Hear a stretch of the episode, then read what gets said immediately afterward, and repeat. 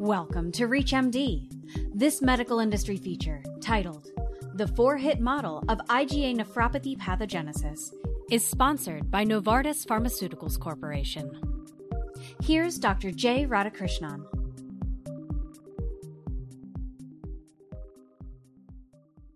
Hello, my name is Dr. Jai Radhakrishnan, and I'm a nephrologist at Columbia University Medical Center in New York. In this video, we will discuss the four hit model of immunoglobulin A or IgA nephropathy pathogenesis. IgA nephropathy is the most common primary glomerulonephritis globally. About 25 adults per million are affected each year worldwide. IgA nephropathy affects younger adults aged 20 to 30 years more than older adults and distribution by sex varies geographically. IgA nephropathy is a highly heterogeneous disease. The presentation varies from asymptomatic microscopic hematuria to a more severe course, characterized by sustained proteinuria, hypertension, and in some patients, rapid deterioration of kidney function. Based on data from a recent large cohort study of 2,299 adults, and 140 children with IgA nephropathy conducted in the UK, 50% of patients with IgA nephropathy progress to kidney failure within 10 to 15 years of diagnosis. The most widely accepted mechanism for the pathogenesis of IgA nephropathy is referred to as the four hit model, which is a sequence of four events that can occur in the pathogenesis of IgA nephropathy.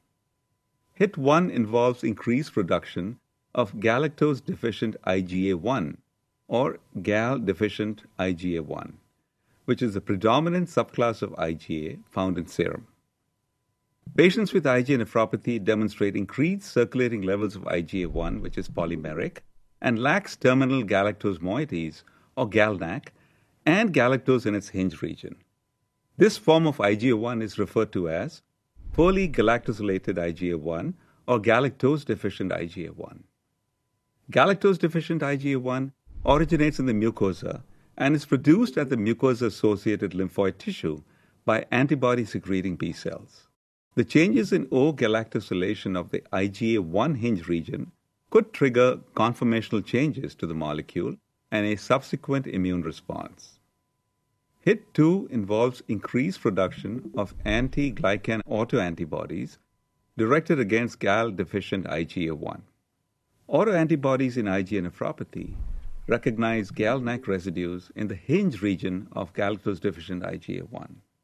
These specific autoantibodies can include IgG or IgA, but IgG is the predominant isotype. The increased production of autoantibodies directed against galactose deficient IgA1 results in HIT3, which is the formation of immune complexes. Patients with IgA nephropathy have higher circulating levels of immune complexes compared with healthy individuals. These immune complexes are pathogenic and composed of galactose deficient IgA1 and anti galactose deficient IgA1 autoantibodies. These immune complexes are inefficiently cleared from circulation, so they tend to deposit in the renal mesangium.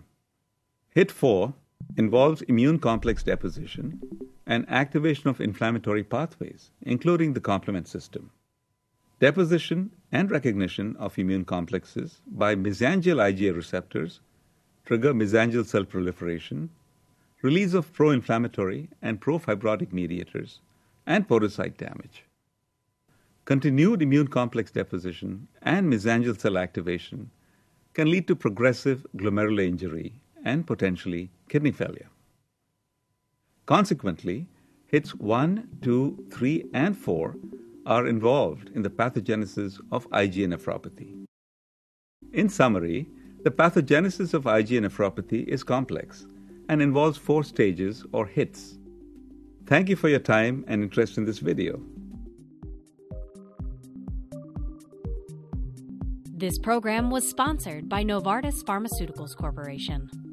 If you missed any part of this discussion, visit reachmd.com slash industry feature.